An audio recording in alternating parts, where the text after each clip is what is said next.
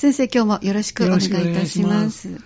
今月は、あの、子供を自立させるために必要な自己肯定感と、はい、それからもう一つ主体性、はい、自主性、主体性、まあ、主体性の話もしますけれども、自主性のことについてお話をしようと思って、今までは先月の繰り返しになってしまいました。復習をきっちりと大事なことをいっぱい教えていただきました。はい、ありがとうございます。あの、これも、先週お話ししましたけども、少し違う角度から見てみたいと思うんですけどね。はい。はい、あの自己肯定感を上げる具体的な接し方にいくつかお話したいと思うんですけど、はい、要はね、親がというのか、ま、周りの大人が何もしなくても、まるまるちゃんが、陽子ちゃんが、太郎くんが大好きという、うん、失敗しなくても、失敗してもです、失敗しなくてもね、失敗しても関係ないよ。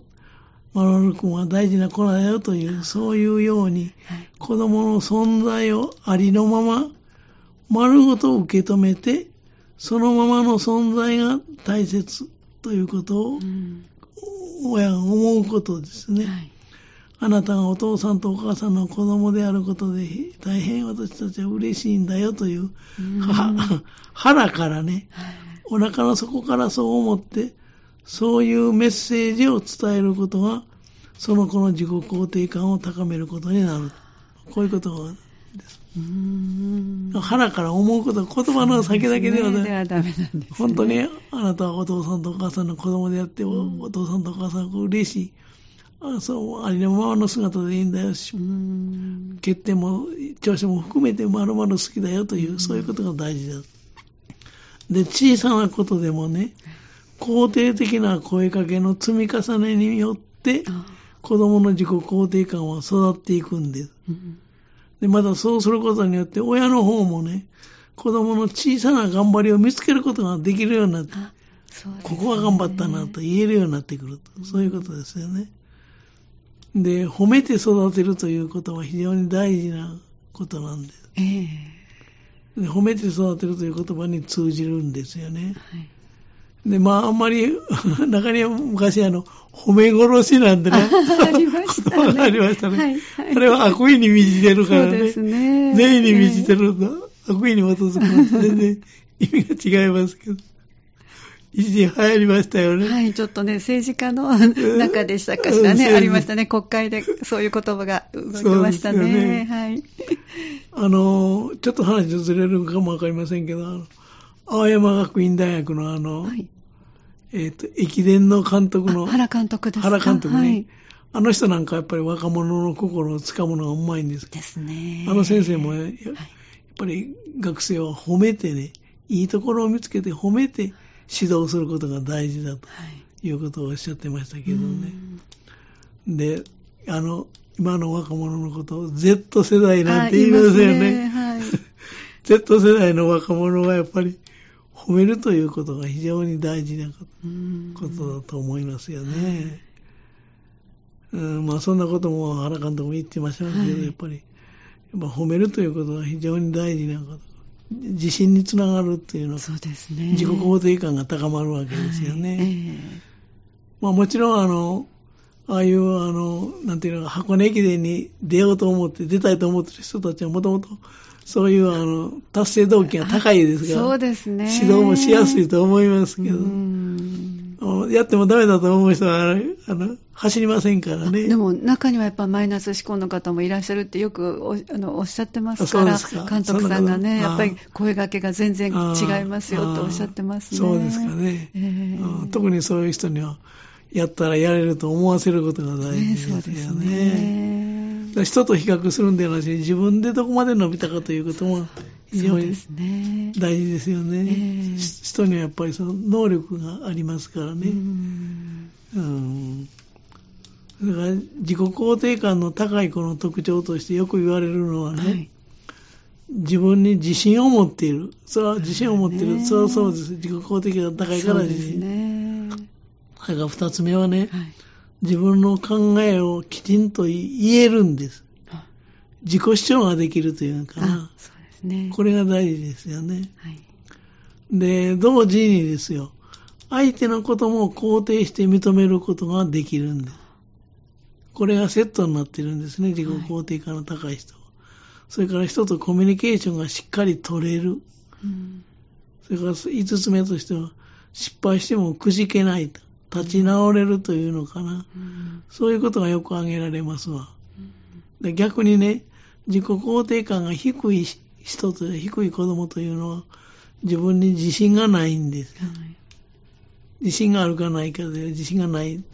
二つ目は、あの、諦めが早いというのか、すぐにダメだと思ってしまう。これではあんまり頑張れませんよね。そうですね。三つ目は、人と自分を比較してしまうんですね。人のことが気になるというのかな。はい、で、あの人、羨ましく思う。あの人はいいな、うん、いい才能がある。私、僕は才能がないとか。要するにマイナスに捉えがちだ。うん、4つ目は、物事を否定的に捉えて、まあ3番とか同じようなことですけど、はい、否定的に捉えてしまうんですよね。うん、で、人を信用できなくない傾向が強い。人を信用できない傾向が強いとよく言われます。それから5つ目は、自分の意見をあまり言わない。やっぱり自信がないから言わない、言えないと言ってもいいかもわかりませんね。そういう特徴が見られる、見られるんですよ。はい、で、自己肯定感が高い方が何回でも繰り返し言っておりますけども、生きていきやすいってことは間違いないですね。でしょうね。そうですね。前向きに生きられますからね。はい、ただし、まあ、自己肯定感があんまり高すぎると、高慢とか、腹持ちならないとか言われますから、程度もんですけど、高いよりは低い方がいい。ごめんなさい。低いよりは高い方がいい。ね、高すぎても困りますけどね。はいえー、でも、お国柄もあるでしょうね。そうですね。えー、まあ、日本人っていうのは割合に、あの、控えめですから。そうですね。ねえー、それがまあ、美しい美徳とされているという、そういう文化でもあります。ありますよね。はい、なかなかその辺が難しいところです。難しいところですけど。そうですね。ずいぶん以前ですけど、あの、甘えの構造とかいう日本人の独特のあ、あの習性をね、書いてらっしゃる、はい、どこかになんかアイスクリームパーティーの時に行って、はい、着いてすぐだったので、はいはい、飲み物かな、飲み物いりませんかって言われて、日本人としては、いや、そんな着いてすぐに何が飲みたいっていうのは、ちょっと失礼だから遠慮して、いや、結構ですって言ったら、終わるまで二度と進めてもらえなかったという お話があったんですね。だから、あ、確かにそうだな、アメリカだったらもういるんならいると、その時に言えばいいと。そうですね。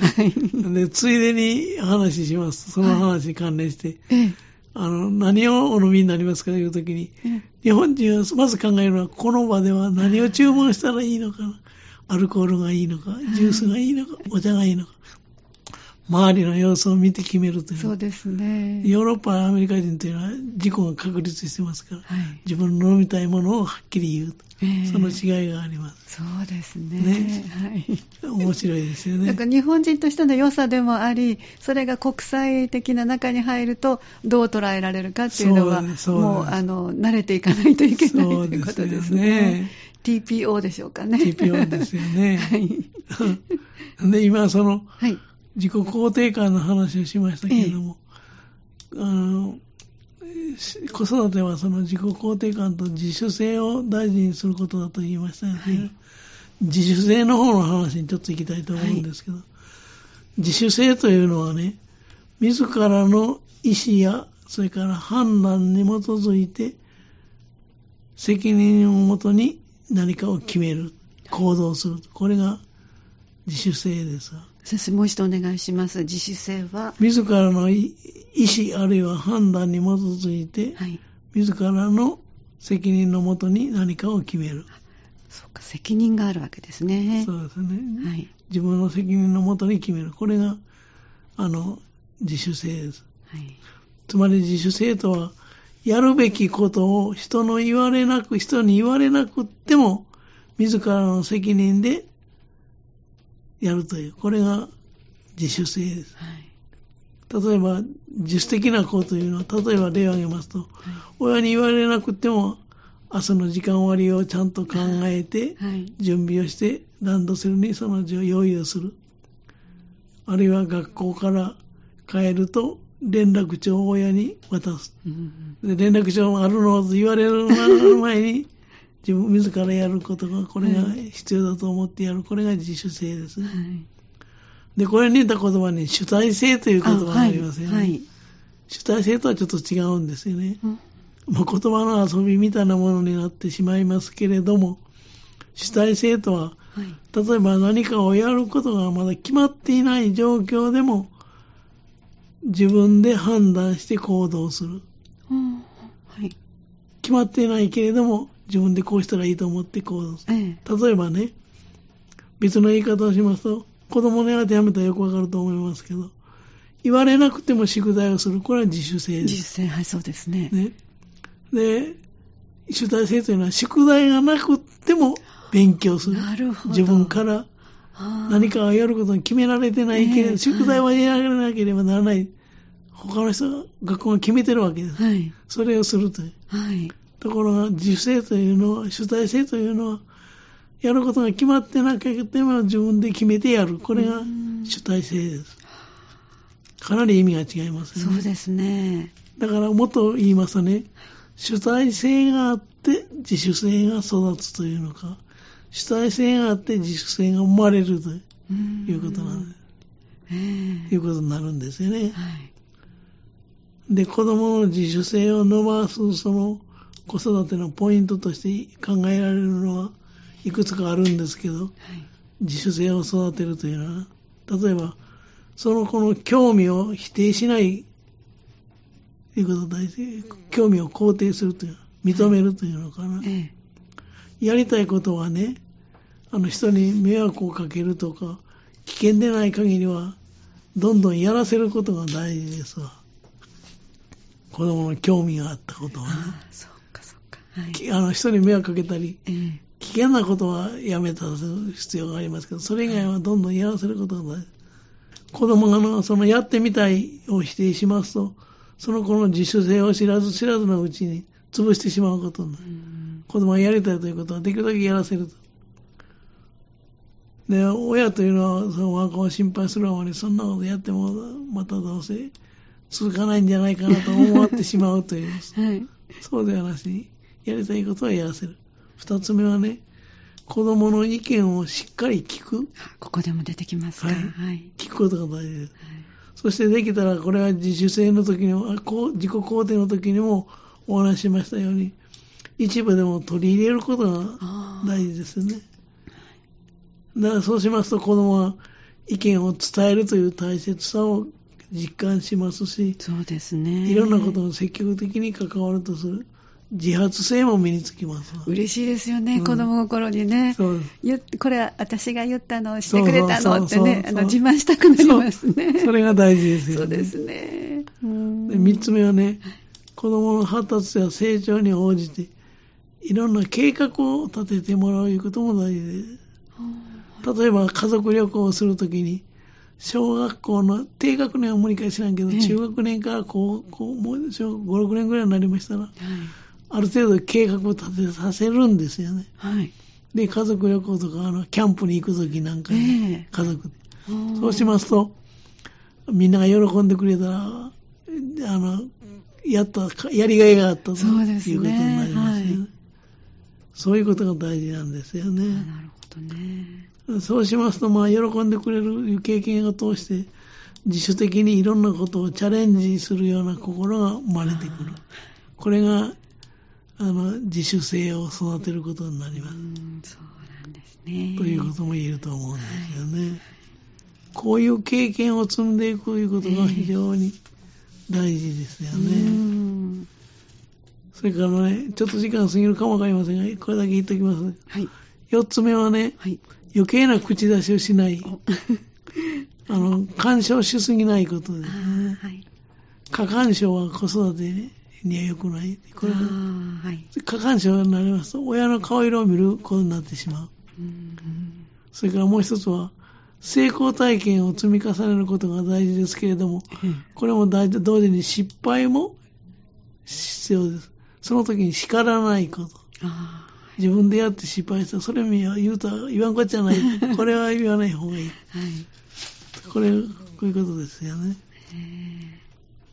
なるほどね。まあ、そあと、ま、もうちょっと来週、はいあはい、ぜひお願いいたします。続しましょうか、はい、はい。じゃあ今日はどうもありがとうございました。また来週お願いいたします。よろしくお願いします。この時間、港川短期大学元学長、社会心理学ご専門の大前守先生のお話をお届けしました。来週も今日の続きをお聞きいただきますので、あの、お聞きいただきますので、ぜひチェックしてください。